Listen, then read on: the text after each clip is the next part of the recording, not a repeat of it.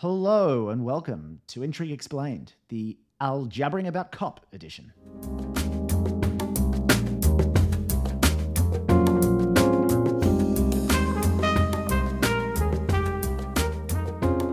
With me, as always, is Dmitry Grozoubinski, the founder and director of ExplainTrade. Dmitry, how are you? I am very well, though it is absolutely pouring rain here. And it turns out that in Geneva, at least, when it rains, absolutely everyone gets into their cars and the entire city just stops. It's weird. You'd have thought they'd be more used to miserable wintry weather. But anyway, also with me is Helen. Now, Helen Zhang is my co founder at International Intrigue. But more interestingly than that, Helen's just touched down in Dubai for the COP28 meetings. How are you, Helen? I'm well. With me and 70,000 other people. So just a very intimate, small Your gathering. best friends. My besties. That's right. Exactly. That's a perfect way to kick off this podcast because what we're going to be talking about is COP28. We're going to give you all a bit of an overview on what's going on, why it matters, and what our thoughts are on the fact that the UAE is the host. We'll dig into some of the controversies and generally just have a bit of a chat because today, as we're recording, was the first official day of the COP28 Conference of Party Climate Change, whatever you want to call it, the meetings in Dubai. So let me kick that off, folks, with a bit of a news hook for us. I woke up this morning, US time, to the news that COP28 has already had an announcement, a major announcement, an agreement to a loss and damage fund. Now, I'll just read out a couple of quotes here from the news stories. Host country UAE and Germany both pledged $100 million to the Loss and Damage Startup Fund, which aims to keep up with rising costs caused by extreme weather, slow onset disasters such as sea level rise, ocean uh, acidification, and melting glaciers. The initial funding of the whole fund is close to US $429 million, and it'll come from the EU, Japan, UK, the US, and a few others. A huge announcement on the first day of COP. Loss and Damage Fund has been a sticking point for COP negotiations, for climate change negotiations, for climate change issue globally.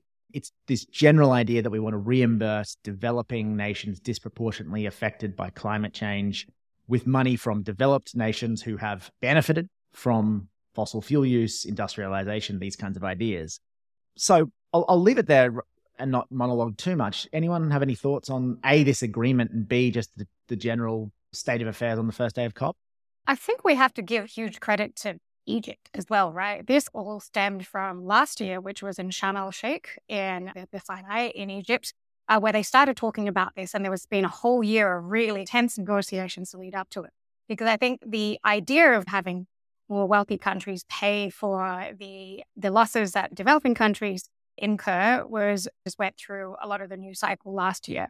So I think we want to give credit to Egypt for that. And this is a huge boon. This is a really great way to kick off the uh, COP28 negotiations, right?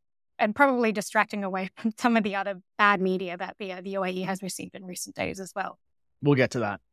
yeah, I'm sure we will. All the spicy takes. Stay tuned. That's a fun bit. Yeah, so I, I found this quite interesting from, I guess, from a negotiation standpoint. The fact that the UAE itself is, I think, making the largest contribution if you consider EU member states as individuals was obviously pretty significant to getting this done and getting this done quickly. There's nothing like giving people a hundred million reasons to uh, to walk along with you. A sticking point was apparently that developed countries wanted this thing run out of the World Bank, and developing countries had issues with that. And I'd be really interested in your views on why that was and some of the dynamics around it. Let me just ask you, what do you mean by run out of the World Bank? So the fund will be managed, as I understand it, out of the World Bank initially. My understanding, and you know, this agreement is very hot off the presses, is the idea is that will not be permanent. Eventually, there'll be a different management structure in place. For those who don't know how these funds work, it's a big pot of money that issues grants. So there has to be a secretariat that has to look at applications for this money and decide where to deploy it. And one of the sticking points had been, okay, who exactly is going to do that? And they appear to have settled on the World Bank. Yeah, and my understanding is that was quite contentious in negotiations between Egypt, the COP in Egypt, and now in that developing nations didn't want that to happen because obviously the World Bank politically is dominated by the US and its interests. So I think they felt perhaps that, and the World Bank also is famously fairly opaque in how it goes about its business and doesn't really have too many. I wouldn't say it's not transparent in the sense that it does have oversight, but it's not as transparent as those developing nations certainly would like. And I think the idea there might be that there wouldn't be a hell of a lot of recourse or insight into a decision to disallow a grant, for example. So I think they were not very thrilled about that idea. But developed nations seem to have got their way on that one because it will be run out of the World Bank for four years, I think I read, uh, at least four years. I think it's going to be very difficult to pull it out of the World Bank after four years, after you've got processes and political inertia having it sit there. But, you know, I read one article that suggested that in return for allowing it to be run out of the World Bank, developed nations agreed to expand the definition of countries that could apply for grants, that could access this damage fund. I think the developed nations, and I'm trying to enunciate here because I get confused between developed and developing so much, it's easy to get twisted up. But developed nations wanted to limit the people who could, or the countries that could apply to the fund to, I think, small island nations and really less developed nations, which excluded some big ones like the Philippines and whatnot from applying to it. But they've agreed to expand that definition, is my understanding. So, really, just targeting the countries that I think are on the front line, right, getting hit by climate change. That's the sort of idea. What is also interesting about the World Bank in recent years is that there's been a big push to try and reform it so that it can provide a bit more of a better deal compared to China's offerings. So I think this is also like a huge win geopolitically for those who are trying to keep the world finances centered on like the Bretton Woods institutions like the World Bank. That's been really interesting to watch play out in DC actually. Yeah, I bet. I, I, think that's actually a good point because it's not just the transparency stuff that I mentioned about the World Bank being not the ideal place from the perspective of the developing nations. Is that right? There's just too many numbers, but the G G6, G8, G70, so there's a G30 or something. I think I read somewhere the other day. Anyway, the G, G the G77 countries, which are largely led by China, or at least informally, informally, were really instrumental in getting this fund a, a agreed to be agreed last year, and now agreed in more substance. And China obviously has a huge interest in not having it in the World Bank because it keeps the World Bank important, relevant, politically powerful. So that's another element of why the World Bank was probably not their first choice. I think it's useful at this point to note that the way that the World Bank and the IMF work is firstly, the IMF is always run by a European. The World Bank is always run by someone from the US. And in different ways, they are both effectively conditional grant making bodies. So the IMF will bail out your government's finances in exchange for certain conditions. And the World Bank will fund development projects in your country, including really big ones, also under certain conditions. And the leadership of those the leadership of those institutions, including the vote shares, which are based on your contribution to the fund, which means it's run by the donors, they effectively get to set those conditions, and those conditions can align ideologically with the governments of the day in the West.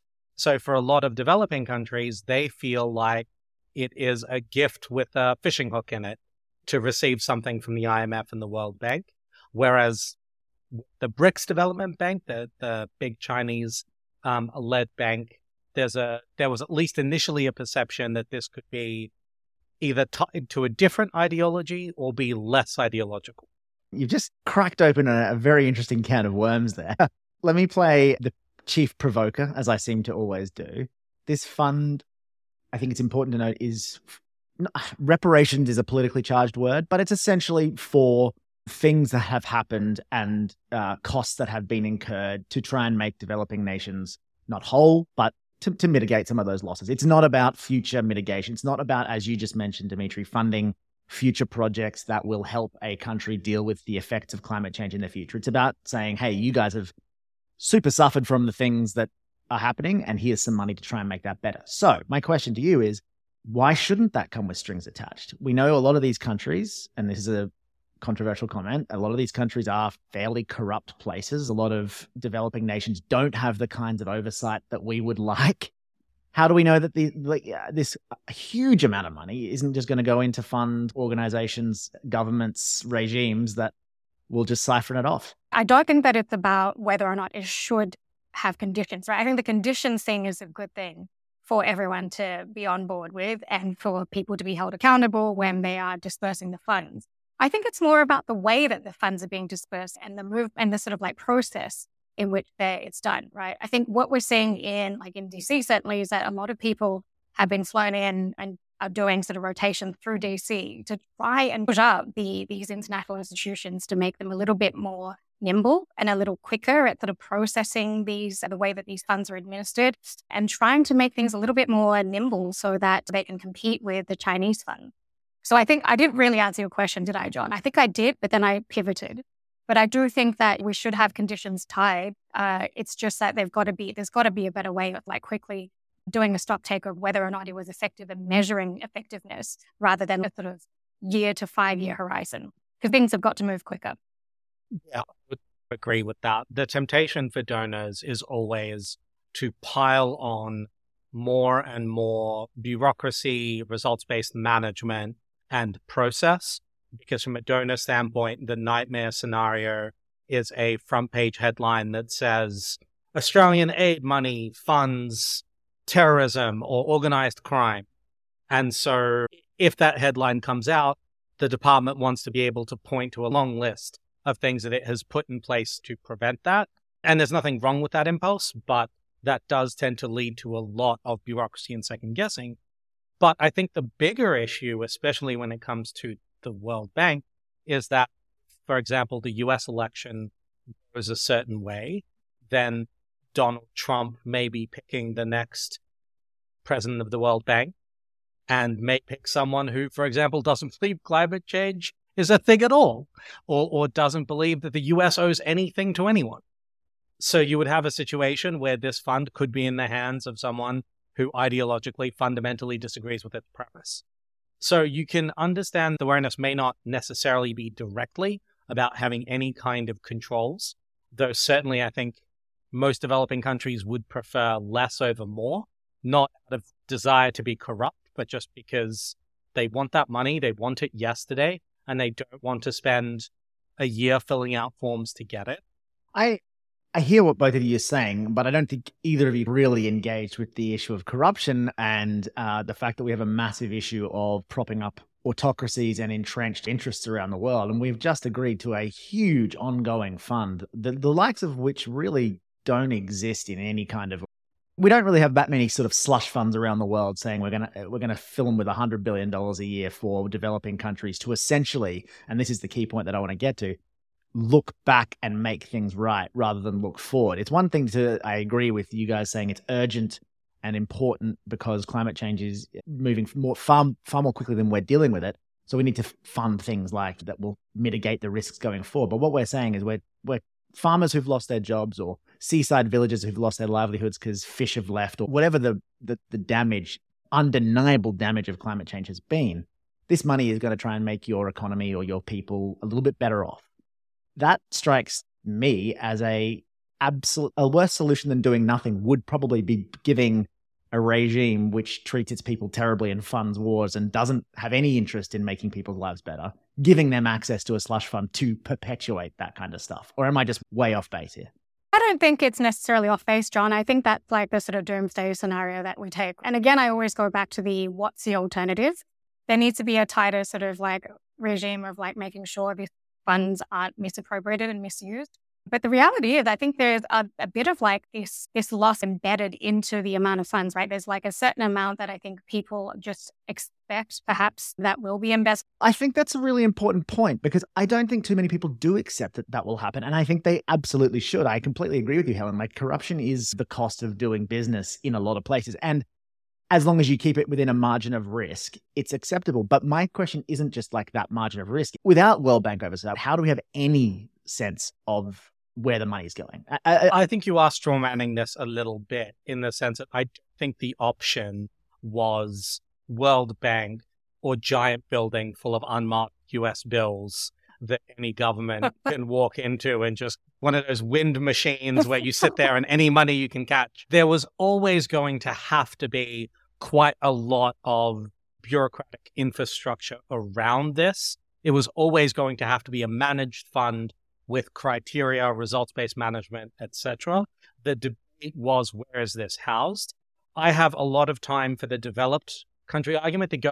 If you're thinking about institutions that can manage half a billion dollars in cash, there aren't actually that many institutions out there that have experience with grant making on that scale. It's your Bill and Melinda Gates, your World Bank, your IMF, and then some government government aid agencies. And then beyond that, the list gets pretty narrow. The BRICS. Yes, the BRICS. Arguably. One Belt, One Road could have run this fund somewhere. I'm not sure I would want to follow that yellow brick road, but that's the other thing, right? I don't think there's any other contender to do this aside from the World Bank in terms of both will and like the huge bureaucratic apparatus. I'll do it. Uh, good for you, Jim. Step up there. Ex- explain trade stands. Ready? I'll wire across my Swift details and get this going. That's right. Invest in some discover some of that corruption John's so excited about. Okay. I think that's a good point to pivot on away from the details of the loss and damage fund to the COP 28, Conference of Parties 28 more generally. It's a huge announcement on day one, which is a smart PR move, of course, to get people talking about COP, climate change, all those kinds of things. But there's a ton of different things that are on the agenda. Uh, Helen, you're on the ground there, so I presume you have an insight into all things COP and the COP oracle for us. But what else is the what are the other big issues that need to be resolved over the next two weeks, or at least talked about? Oh wow, that, the COP oracle that's got to be something I add to my LinkedIn profile, which is also just blatantly untrue because I have no idea what's going on here. The first of all, just to set the scene for you all, right? This place is just chaos. There, there's seventy thousand people there. And there are all sorts of sideline events and uh, formal conferences that people are like piling onto. So it's it's it's really difficult to find out what is actually happening uh, when you're even on the ground, right? So that that's thing number one. The second thing is, I think the key agenda item that people are looking at probably things like the big targets of tripling renewable energy use by 2030, which of course with itself comes with that promise comes with a lot of difficulties, as we saw even with today's intrigue story about that copper mine in, in Panama and the sort of difficulties in actually getting to that renewable target, even if the will is there. Some other things that are being talked about is, of course, reducing methane, which is effectively like CalFART, right? And people in the US who, who love a uh, steak uh, will probably push back on that. And then the other thing I think we're talking about is thinking about the climate finance piece, right? Which is something that, you know, you, we've just really talked about in terms of how we can rethink climate finance and the other stuff that comes goes on is all, all the things that happen on the sideline, which I, I'm trying to be a hanger on to and get on, on the action on. And it's things like Brazil announcing that they're going to do more on forestry, or things like other smaller countries working on the, the way that they use the materials for building mm-hmm. the infrastructure, like on concrete and cement. And then there's all these other random things about how business and philanthropy can get involved in the whole sort of COP narrative. So I think that's all there is to say that there's just a lot of things going on, but I think the key agenda things, what we've discussed, and of course, obviously the global stock take, which I think we'll get to. Yeah, Dmitry, as Helen's talking, it it occurs to me that I'm really uh, pretty naive when it comes to climate change. It's not my area of expertise. If I were actually explain it to me like I'm me, what is COP? We've just heard a ton of different things that are getting talked about. Let's zoom out from that. What is it? It's just a bunch of people in a bunch of different rooms talking about the environment. Like I, it's a bit of a higgledy piggledy thing, right? It is quite a higgledy piggledy thing because COP, which stands for Conference of the Parties, is the annual meeting at which all of the parties to the now, I think, six or seven various treaties around climate come together to monitor progress on the treaties they've already signed and do all of the forward work that those entail. Plus, on top of that, try to make some sort of new commitments on top of that, like the one we've just seen. So it is effectively a several week version of what, for example, the World Trade Organization does for all of the trade treaties all year round. This is the high level meeting at which all of the parties come together and try to look at how Kyoto is going, look at how the Paris Treaty is going, and then also look at everything else. And a lot of these multilateral meetings, the logic behind doing that in this way with such fanfare is trying to create the political moment in which you might be able to summon the political will to do something. So the fact that there is pressure to announce something at COP, because all of these ministers and leaders are there, can help governments do things that they might otherwise not do. It's such a it's such a good point that yeah, it's disturbing how much of the world is run by the need for ministers and other decision makers to have something to announce to the press so they look like they're doing their jobs. Random aside here, Dmitry, you'll be all across this one, but when Australia signed the the their free trade agreement with the post Brexit UK, there's all that reporting about Scott Morrison going to London and Boris Johnson wanting to be able to announce in the morning that they'd signed this FTA with Australia. And Scott Morrison refused to shake, said, I refuse to shake your hand tomorrow for photo ops unless we get these extra concessions at the last minute. And Boris Johnson went, okay. And now it's widely, wide, got the photo, shook his hand, got to say he got an FTA. Now it's like widely regarded in the UK, particularly by the farmers, all their interest groups, that he basically sold out UK agriculture to Australia because he wanted a photo op. He wanted an announceable. And what you're saying is really important. It's okay. So how can we create? There's all these massive different elements to how you combat climate change. That's the high level idea is the world is burning. We need to stop emissions and, and make it burn less. How do you do all the things that are required to get that to happen? How do you compensate folks for previous harm? How do you mitigate in the future? How do you deal with the disparity of wealth, of effect, all these types of things? The idea here is you go, okay, once a year, we have a giant two week meeting with all the people who are involved and all the different stakeholders. And there are literally maybe tens of thousands of different groups involved. And we say, they will be all under the pressure to announce to their various funders and voters. They'll all be under pressure to announce stuff. And that pressure will hopefully galvanize people to get in a room and just agree to stuff because otherwise we'll all just not agree on anything forever because there's always risk. There's always issues with agreeing to stuff. But the motivating force that you want to be seen to be announcing stuff is what ties us all together. It's wild. Yeah, it is absolutely wild. I think there's also an element, of course, like power projection and just like being here for the sake of being seen to be here. Similar to what I think King Charles is here today, as well as Pope Francis.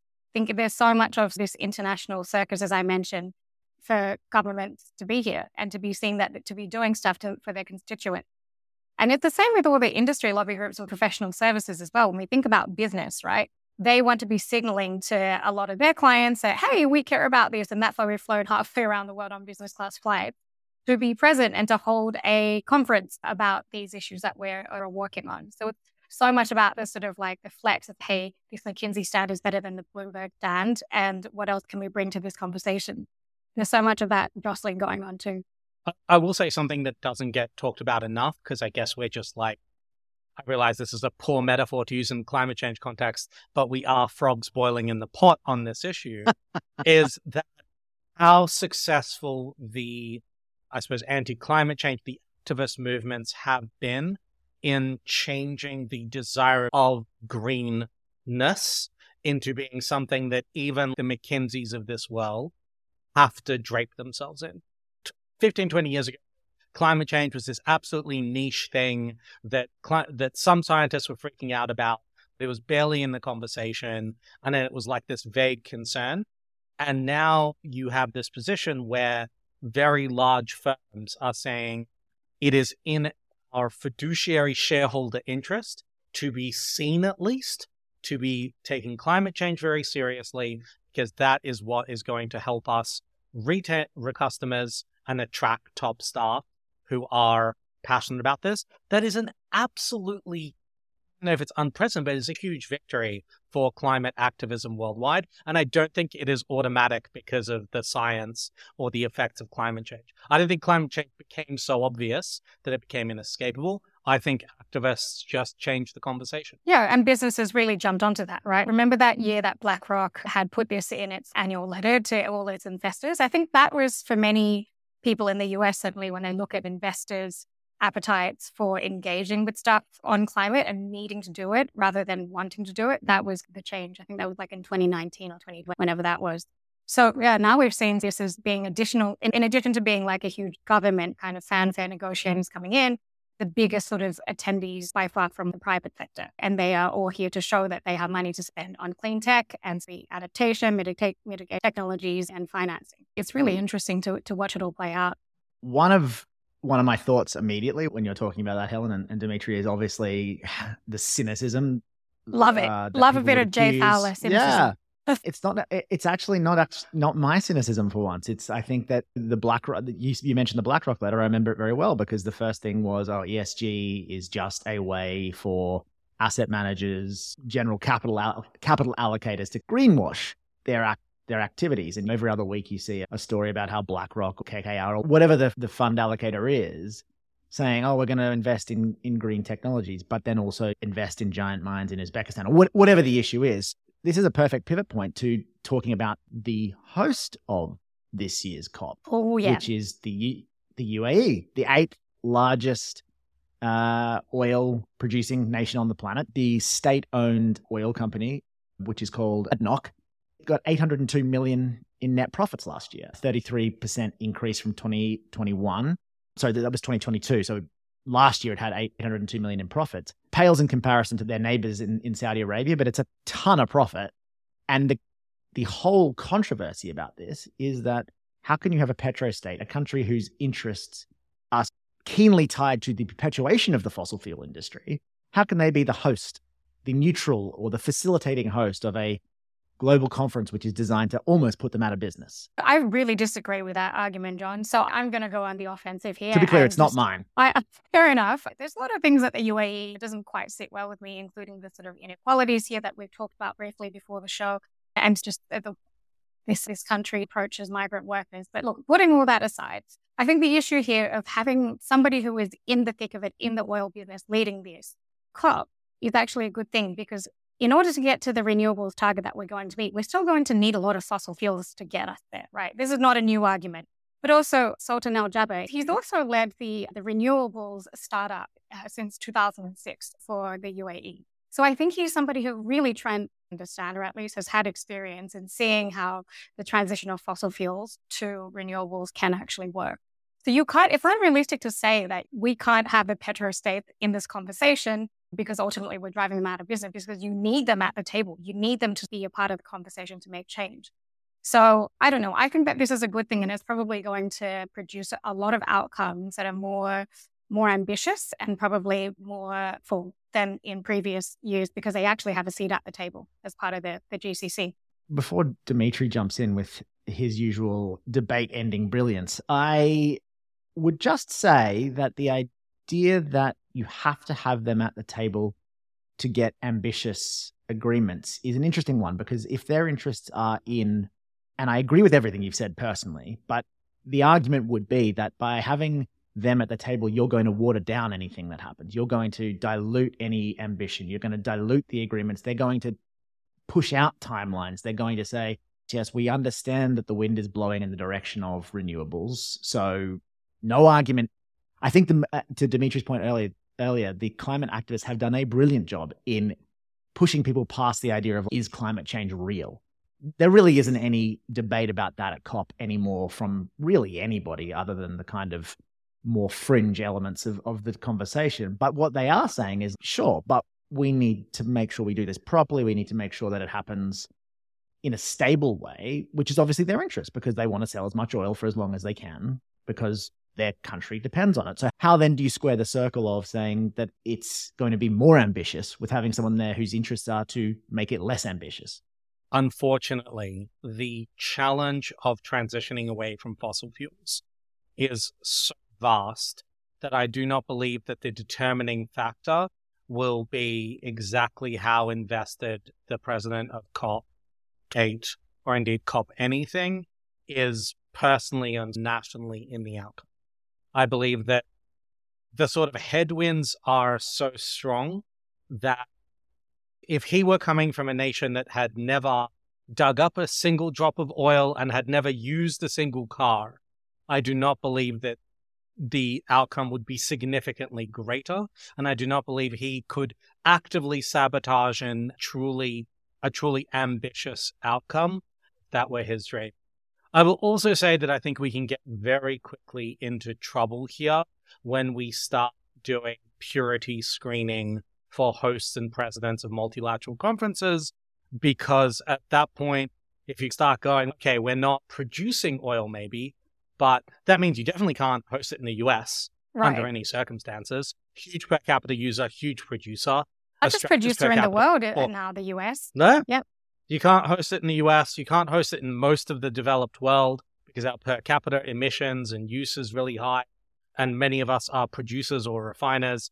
Can't host it in China. We can't just do absolutely everything in the one morally pure nation on earth, which, I don't know, like Samoa maybe? Clearly, Bhutan. Have you seen the rugby team? If you've seen the Samoan rugby team play, you would be calling them pure, pure purity. I think about having seen Samoans, I will definitely call them pure for my safety. I'll call them whatever they want to be called. I won't disagree. yeah, it's yes, boss, will I believe be my line. So I think you make a great. I- I think I'm trying to find any cracks in our views on this stuff. I think what you say is absolutely right, and I think something that bears noting here is that these that Saudi Arabia, the UAE, other Gulf petrostates really don't have a hell of a lot to their economies other than oil. It strikes me that even having them involved in the conversation shows them that within a short period of time, and we can debate about how long that is and how long it needs to be, but within, say, 50 years, oil will be a far less important input into the global economy than it is now. So that you're setting a timer for these countries. You're saying you've got 50 years to transition your economies away from that. You've got 50 years to spend the outrageous profits that you're earning off oil into developing an economy for the future. It's happening. You can't stop it happening, but let's work with you to figure it out. And the UAE has, you can call it greenwashing. You can, I think, Dmitry, you make an amazing point about mo- uh, purity of motives. It's just naive to think that, that you have to do good because you have a pure heart. If you're doing good for your own interests, then that's great, right? And the UAE has been one of the largest investors in renewable energy projects. They are spending a lot, and same is true of Saudi Arabia. And we're not going to get into Saudi Arabia because there's a whole different kettle of fish there. But the idea that they're going around the world and funding, I saw a giant wind farm in now one of the stands. You're going to have to bear with me. I think it was Uzbekistan. Uh, Jaber went north and unveiled a giant billion, maybe two billion dollar investment in a solar and wind farm up there because what he's saying is that we, we our our geopolitical relevance is because we're rich and we're oil producing we want to keep that geopolitical relevance we understand that it's not going to come from oil in 50 years so it's going to come from having our investment fingers in all of the renewable pies around the world result being these projects get funded in a way that they might not have otherwise and isn't that a net good Yeah, I think we're seeing of the same song sheet here, John. I think it is a net good. And I think they know that their time is not on their side. So they're hiring a whole bunch of consultants and other really smart people to help them really galvanize their economy going forward and like fossil fuel proof it, right? Have you seen the tourism ad? Like we were all subjected to this on the flight as we landed here on the Emirates. And you're like, oh, maybe I do want to take a jet ski. And the, what are those like jet things that take you up the water? The ones I'm talking about where you're like basically flying through the water things like that. That's the future of the UAE, really. I think one thing that this kind of debate is a microcosm of is the utter frustration of climate change and a green transition is that we probably won't be able to do it without the active cooperation and enrichment of many of the global bodies and stakeholders that caused the problem in the first place.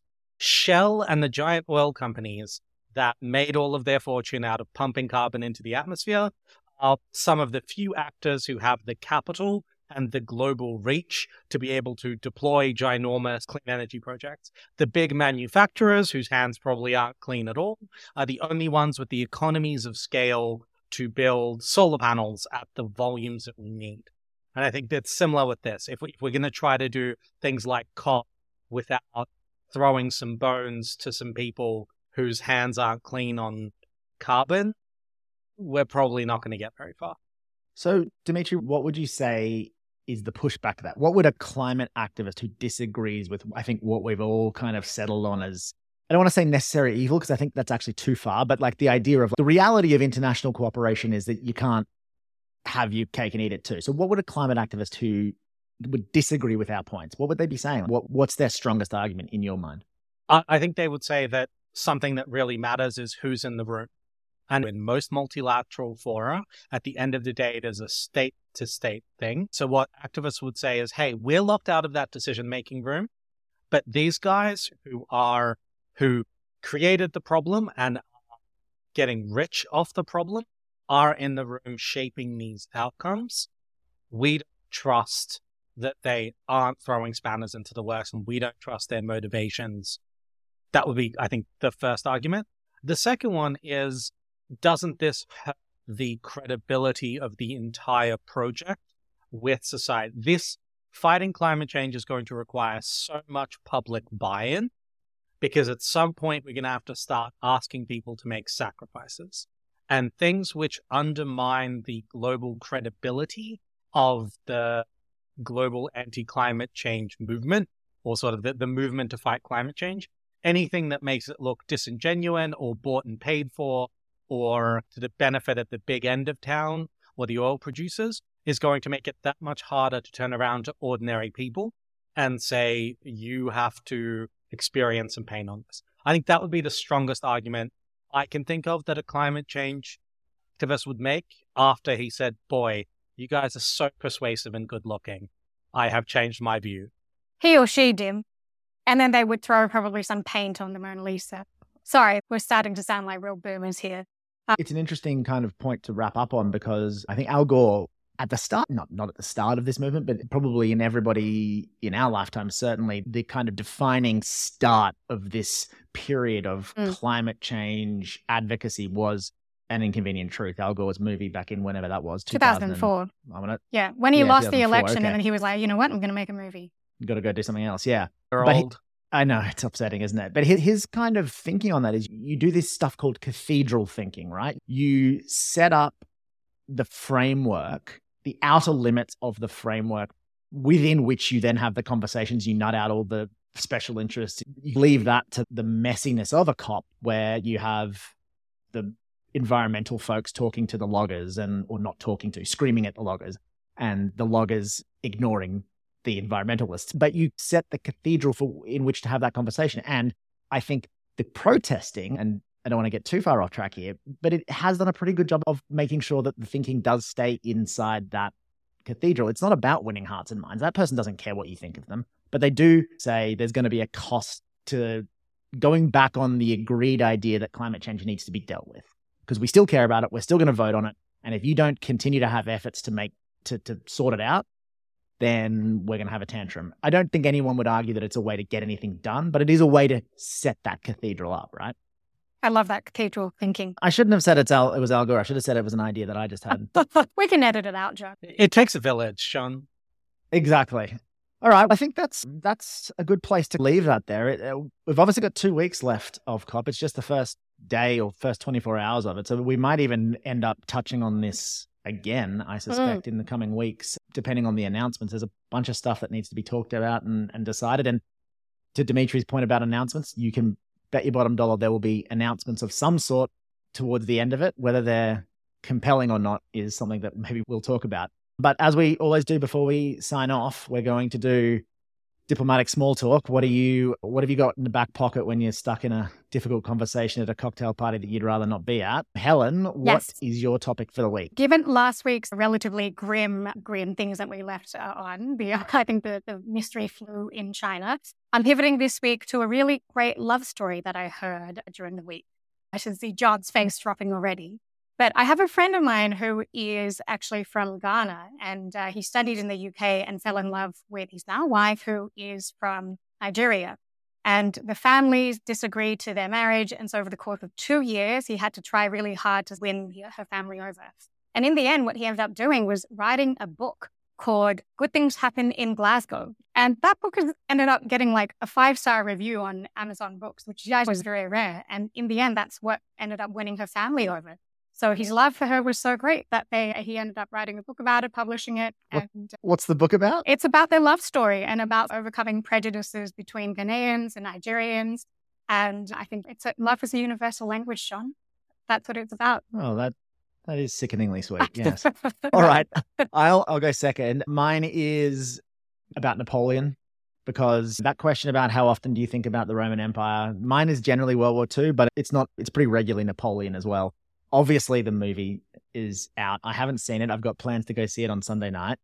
But and and I know the reviews say it's crap, and I I don't give a crap about those reviews. I'm on I'm in Ridley Scott's camp where he said to that person who's like, oh, it's actually historically really inaccurate. And he just responded, get a life. I'm on his side with that. Get a life. It's a bit, it's a bit of fun. Gladiator wasn't real either.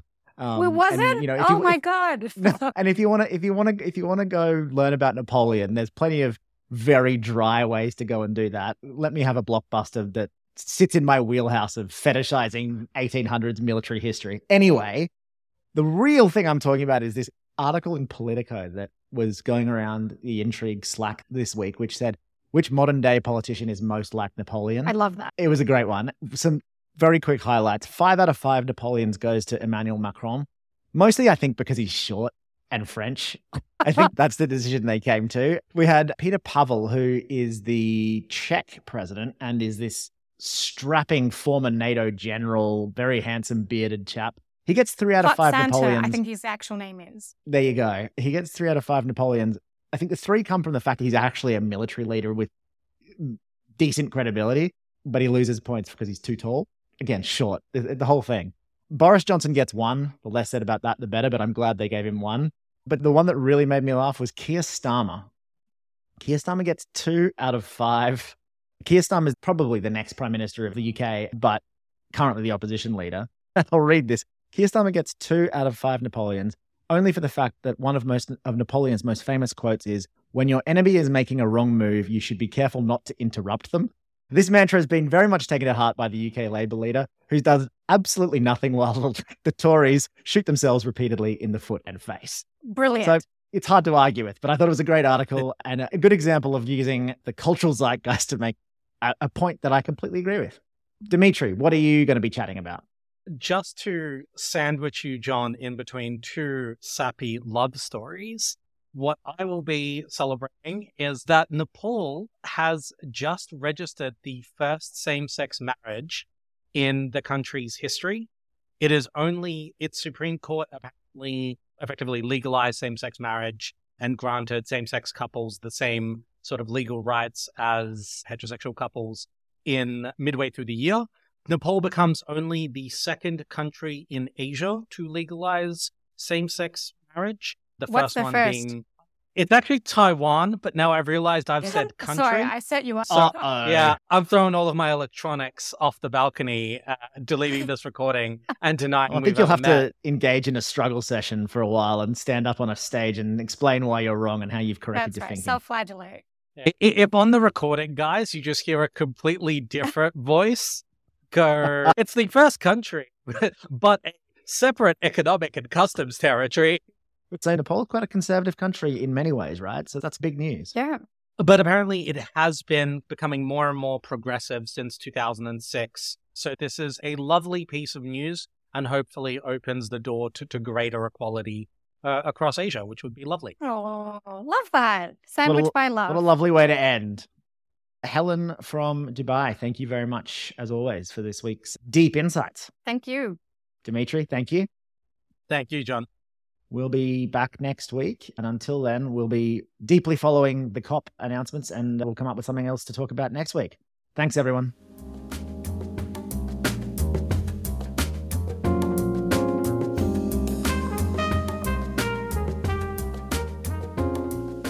Thank you for listening. If you enjoyed this episode, please remember to rate us and subscribe. You can also check out all of International Intrigue's great reporting from COP and all over the world via their newsletter. The sign up link is in the episode description.